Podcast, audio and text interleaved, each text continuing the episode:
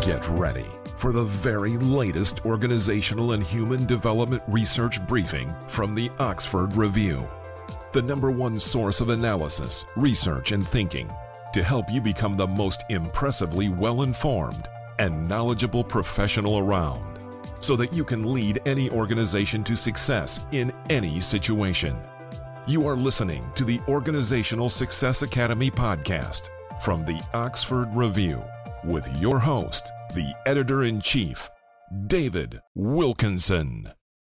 So, today I'm talking with Professor Adrian Furnham, who's Professor of Psychology at UCL in the UK and the Norwegian Business School in Oslo. With a rather distinguished career in psychology, Adrian's published 92 books and over 1,200 peer reviewed journal articles. Earlier this year, Adrian published an interesting paper with a colleague from UCL, Simi. The paper entitled The Dark Triad Emotional Intelligence, Self Monitoring, and Executive Coach Effectiveness and Satisfaction was published in Coaching, the International Journal of Theory, Research and Practice. Welcome, Adrian. It's a real pleasure to meet you at last. Can you just start off by giving us a little bit of your background and what kind of led to this study? Yes, I've been an academic for many, many years, and I've had, of course, very talented students over time. I have been involved in coaching and evaluating coaching, and I had a, a PhD student, now a lecturer. In fact, she got my job at UCL, uh, Dr. Simi Grover, who herself was a coach and had access to coaches through uh, a number of organizations. And there's a lot of work being done on people who are being coached, but very little work on coaches themselves. So we thought it was a wonderful opportunity to explore the world of coaches and their psychology. In fact, in the end, we got 500 business coaches to sign up to our, our study. So we were lucky in that regard. And we thought we'd explore something a bit different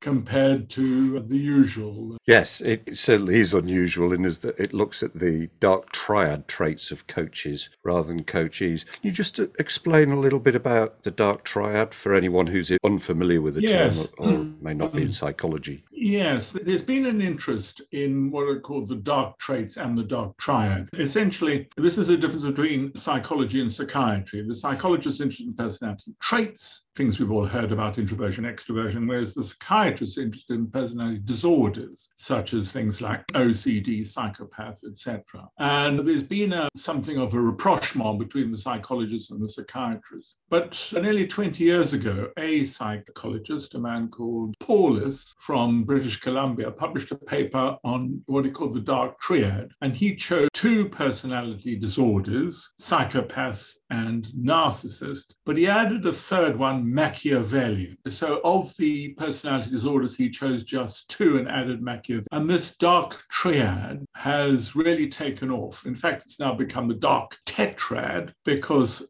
the researchers have added in sadism as another variable. But there are now literally thousands of papers. I 2013 I published a paper on a review of 10 years down the line. And now it's really taken. People have become quite fascinated by this. And I must make one very important point, and it's really we and the psychiatrists now don't conceive of psychopath narcissists in terms of typologies or types, in the sense of he is a psychopath, he is not a psychopath. That this is a dimension. So there's a dimension from not at all psychopathic to very psychopathic, not at all narcissistic through, you know, high self-esteem, subclinically narcissistic and clinically narcissistic so on all of these measures, we conceive of people being high, medium, and low on a variable. So it's not if we are saying he is a psychopath, she is a narcissist. Rather, their score is high on one of these variables. And that's a very important point to bear in mind because we, in typological terms, we talk about he is an extrovert and she is a narcissist. But of course, it's always dimensional. And that's why in this study, people are saying, my goodness, you're studying psychopathic coaches. And I said, no, I'm not studying psychopathic coaches. I'm studying their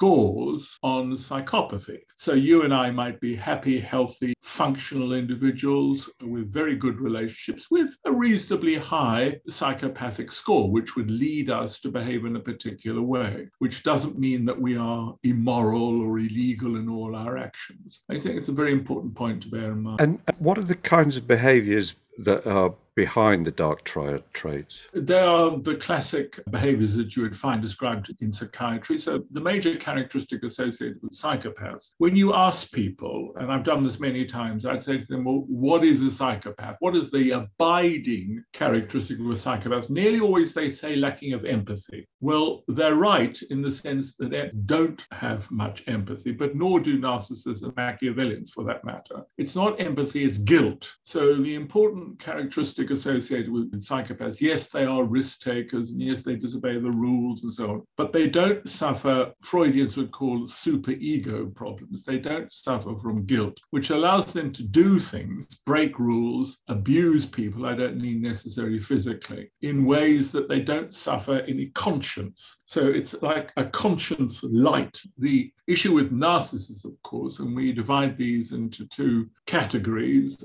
By and large, they are divided into grandiose and vulnerable. Think Mrs. Clinton for grandiose and Mr. Trump for vulnerable, that they have self esteem issues. And the vulnerable narcissist is they both have inflated views of their abilities and self, that they are not well calibrated, they're not very self aware about their abilities, their talents, their attractiveness. They overemphasize these. The vulnerable narcissist is one which is easily, their balloon is easily pricked. They are easily hurt by very, very assiduous critique of their behaviors, whereas the grandiose narcissist is not. They're very interesting people. Of course, you know, the question is when is narcissism, when is high self esteem subclinical narcissism? And when is subclinical narcissism clinical narcissism? And it's if you meet people with high self esteem, esteem and you assume that they are that their self-esteem is a function of their self-awareness. I have self-esteem because i know i'm good at what i do. Then you tend to be impressed by people with high self-esteem. But what i overemphasize how good i am at what i do in other words i'm wrong. I am not as good not as talented not as insightful not as perspicacious not as emotionally intelligent as i think i am. Indeed what if i'm very wrong in that view. And, you know, the issue is how unattractive narcissists are. They're very difficult to coach, and yet they do rather well in life. And I say to people, you know, if you are a good looking, articulate, educated, psychopathic narcissist, my goodness, you can do well in life. You can really do well. There are many jobs where you'll really, really succeed. And it's because of that observation and that data that we thought, well, maybe this is true of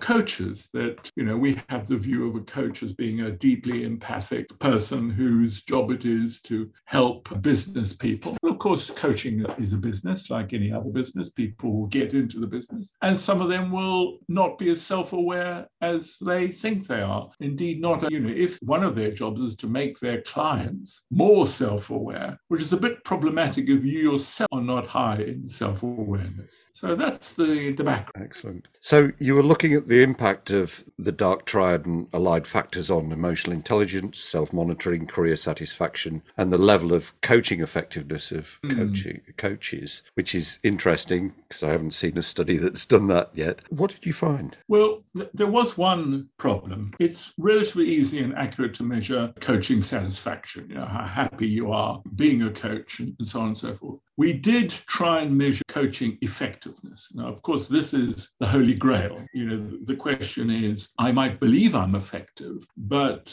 indeed, am I effective? And I think the weakness of our paper was that we measured effectiveness by the judgment of the coaches themselves. Now, that could account for a number of our findings. Satisfaction, I'm quite happy with. It's very, very difficult. You know, I spend a lot of my time working to show the validity of psychological tests of one sort or another. And to do that, you have to, in a sense, get behavioral data. If you say this test produce, is associated with productivity at work, then you've got to measure productivity or you've got to measure effectiveness. Now, it's like I spent years indeed with Michael Argyle in Oxford trying to measure the effectiveness of therapy. Does therapy work? Does any therapy work? Does psychoanalysis work? Does cognitive behavior therapy work? And it's very difficult research. You think it's very straightforward. It's extraordinarily problematic because you've got to find a way of measuring effectiveness. You need a control group, and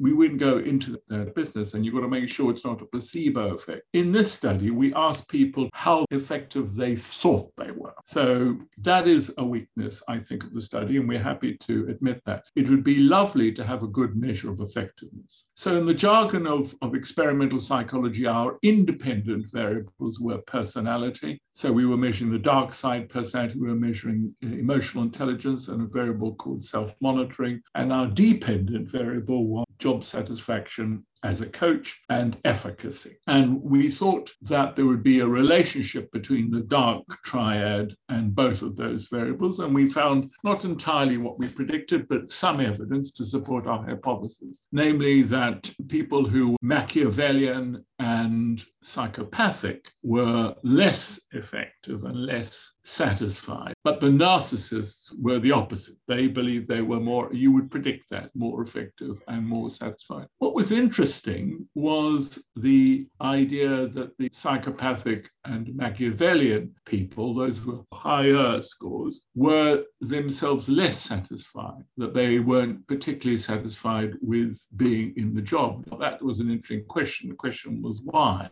What are jobs are they better suited to? But excitement and the complexity of the research study was to look at what is called a moderator variable. So we looked at two, and I'll deal with one, which is better, and it's called emotional intelligence. Now, the question is, what is emotional intelligence? And I think you can really sum it up by two things. It's about emotional awareness. Am I emotionally self aware? Do I know what emotions I'm having and why? And do I know what emotions you are having and why? So it's awareness, but it's also management. Am I able to manage my emotions? And am I able to manage your emotions? So it's a classic two by two. And so we looked at what is called a moderator effect. That is, with are psychopaths with higher emotional intelligence or narcissists with higher emotional intelligence? Does that have an effect? And the answer was yes, it did, that emotional intelligence did moderate the effect of the dark side. That is, even if I was a narcissist with, which is a dark side variable, but I had some emotional intelligence, that that emotional intelligence could, in some sense, modify or moderate that factor. So it's, of course, as always, a more complicated picture than one thinks. You would imagine that coaches have high emotional intelligence, you would expect that that would be a criteria for the job. But of course, with all other jobs, when you measure people, some are more than others. And the idea of it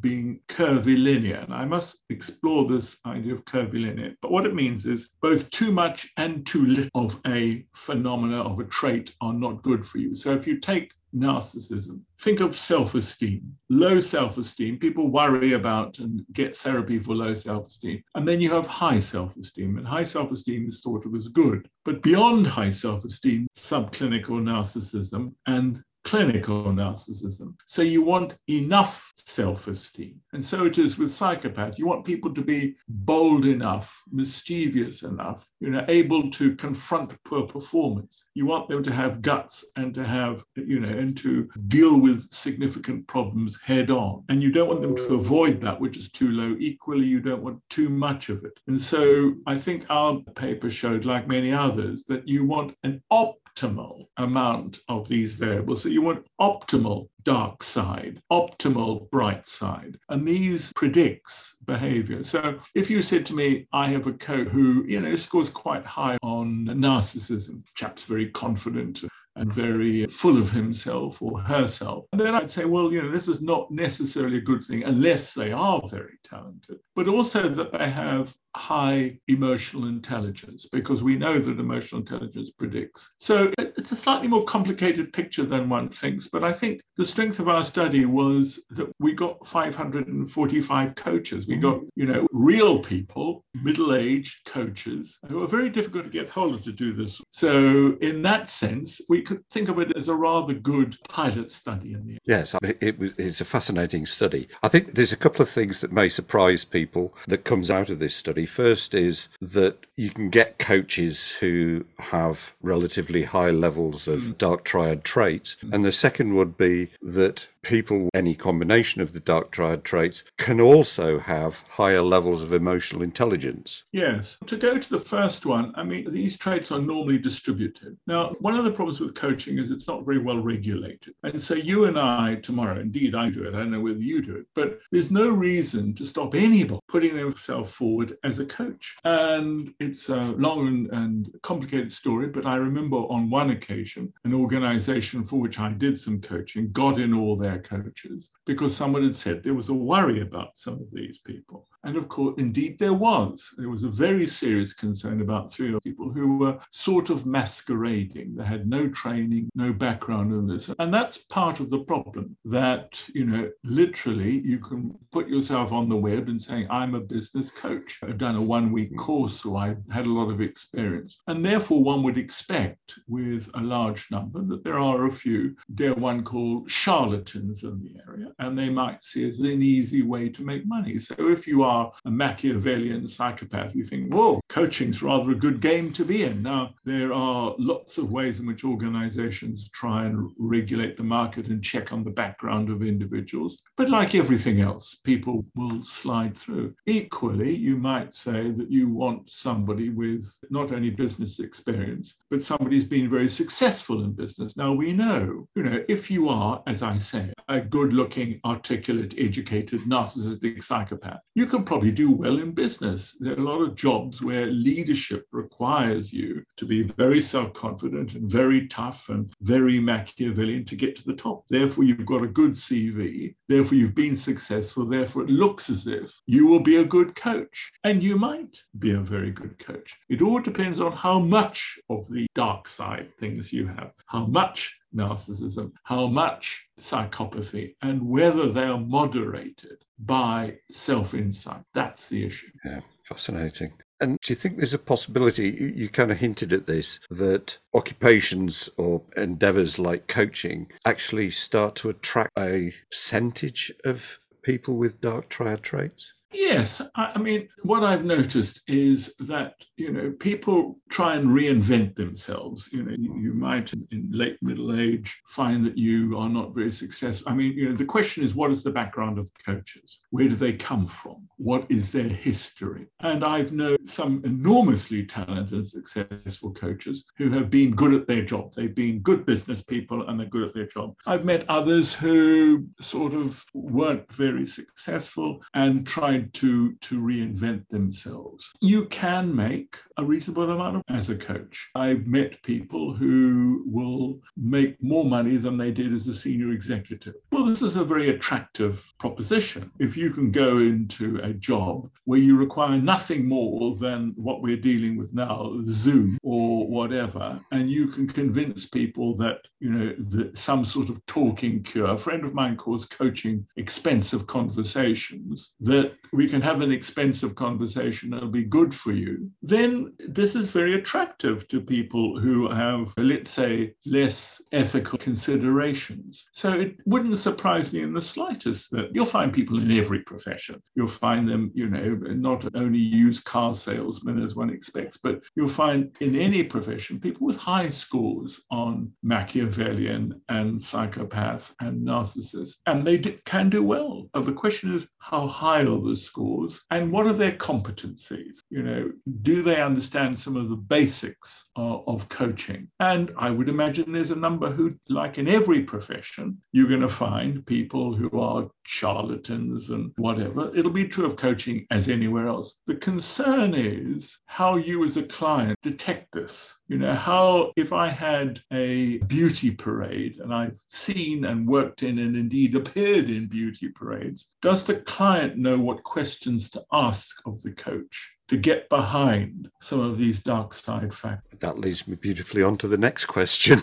So, if you're a, a, potential client of a coach, what kinds of things would you look for in order to assess that you may have somebody in front of you who has these traits? I, I think I would always rely on reports of others. So, what I would want to know from the coach is I mean, I have a number of standard questions, but if you were touting being my coach, I would take down your particulars and say, Can you tell me some people you've coached? And so I'd contact them. And with your permission, of course, I'd contact. I want to know the experience of uh, observer reports. You know, the idea of 360 uh, degree feedback has been very popular for a long time. It basically means that you have people above you, people you work with, people who are below you, and people who you work as a consultant to. So I would investigate from others' reports some of the skills I'm interested in, your sensitivity, perspicacity, interpersonal skills. So, you know, I'm interested in your story but I'm interested in other people who worked for you. And beware the coach who is loath to give you details of those people who they have coached. They will come up with a number of reasons why ethically they're not allowed to do this. But that's what the, the data I, I would want. You know, it's on initial judgment, it's quite difficult. Even a beauty parade, you've got a person's CV, they appear in front of you. Now, well, psychopaths and narcissists, if they are good looking, intelligent, and articulate, appear extremely attractive perspective and get selected, get selected each time. And that's where the problem lies. So you want another source of data. You know, I ask people, I would say, well, how would you know? I've got a series of questions I would ask uh, a potential coach. You know, what does success look like? Can you tell me the theoretical background that you are using? Can you explain to me how your particular experience and training makes you ideal for me? That sort of thing. And listen carefully to their answer. It's like selecting any other professional. You would do it with a lawyer or an architect,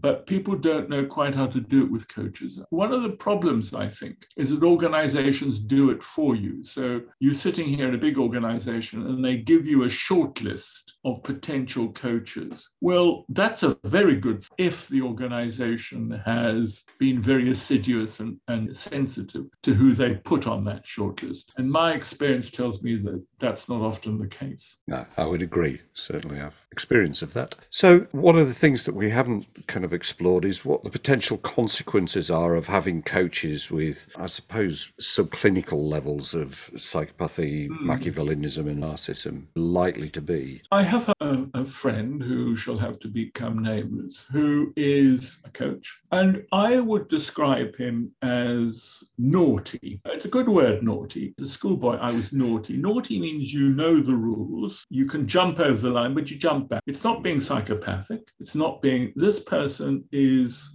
very shrewd and insightful about office politics and the way in which these sort of things work. And he's interested in solving the problem of the client. So he's not going to step back and go into some sort of history. He's interested in helping the client, the coachee, define and solve the problem. That's what they really want. And you could see this approach as rather, and I think it probably is Machiavellian. You got a problem, you want to solve the problem. People are difficult, you've got to, and I think, you know, if I had any particular problem at work as a coach, I would choose him. He happens to be a psychiatrist, but that's neither here nor there. He's very good at coaching because he has a pragmatic, he says pragmatic approach, which has, you know, a Machiavellian view of human behavior. I would choose him as opposed to other people I know who are very warm and kind and considerate, and they would make me feel good, but they wouldn't help me solve a problem. Coaches are not going to solve a problem, they will help you think through a problem. But in that sense, I can see why some of the darker variables can be very useful and a very good idea. Okay.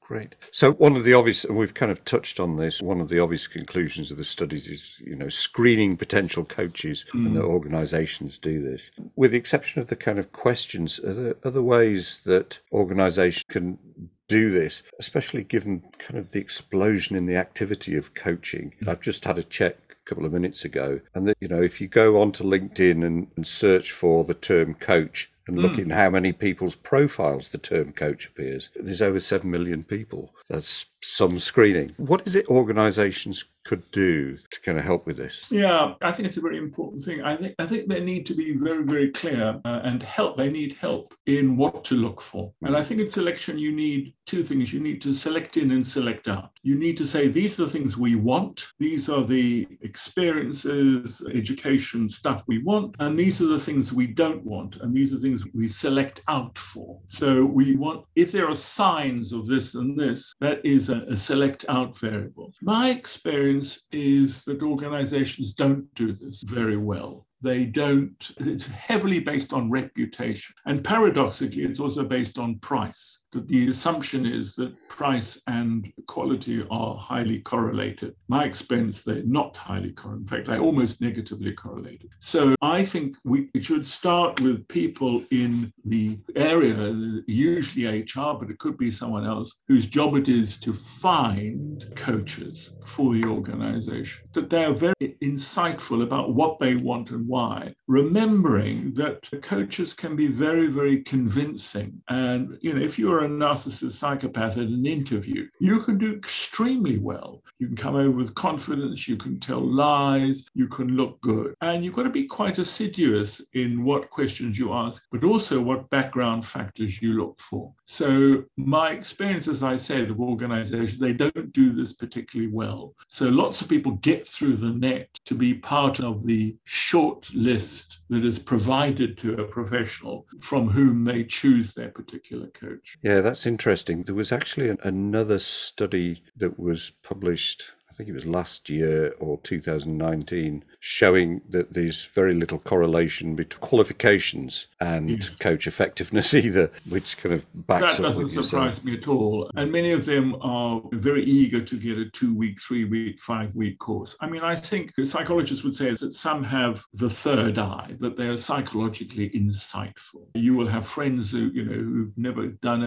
a degree in anything in their life related to mm. this, but they have perspicacity, insight, and so forth. And others with lots of qualifications don't. But, you know, there's a scram for getting qualified. And if you look at the organizations that provide quality, they're all over the place. Some again, there's attempts to regulate this market. And I know of a couple of courses I strongly recommend. They're not cheap and they're not short, but people will go through. I was advising uh, an ex-student of mine the other day, some preposterously expensive course, uh, uh, a three-week course which gives her a diploma in something or the other. And it looked to me complete nonsense. But of course, that's another way of making money is to give people through some qualification which gives them a, piece of paper. As I said, the frustration for organizations which do this well, and I'm associated with two or three of them, I see their frustration because of the non regulated market and the inability of the potential client to ask the questions which differentiates the bogus training from the serious training. Yes, yeah. And again, I, you know, I've seen so many diplomas and things from organisations that have got there's no validity behind the diploma whatsoever. So, uh, just one final question, just mm. in terms of, I suppose, the dangers of ending up with a coach who have higher levels of dark triad traits. What would you say that those potentially are? That the coach effectively is manipulating you.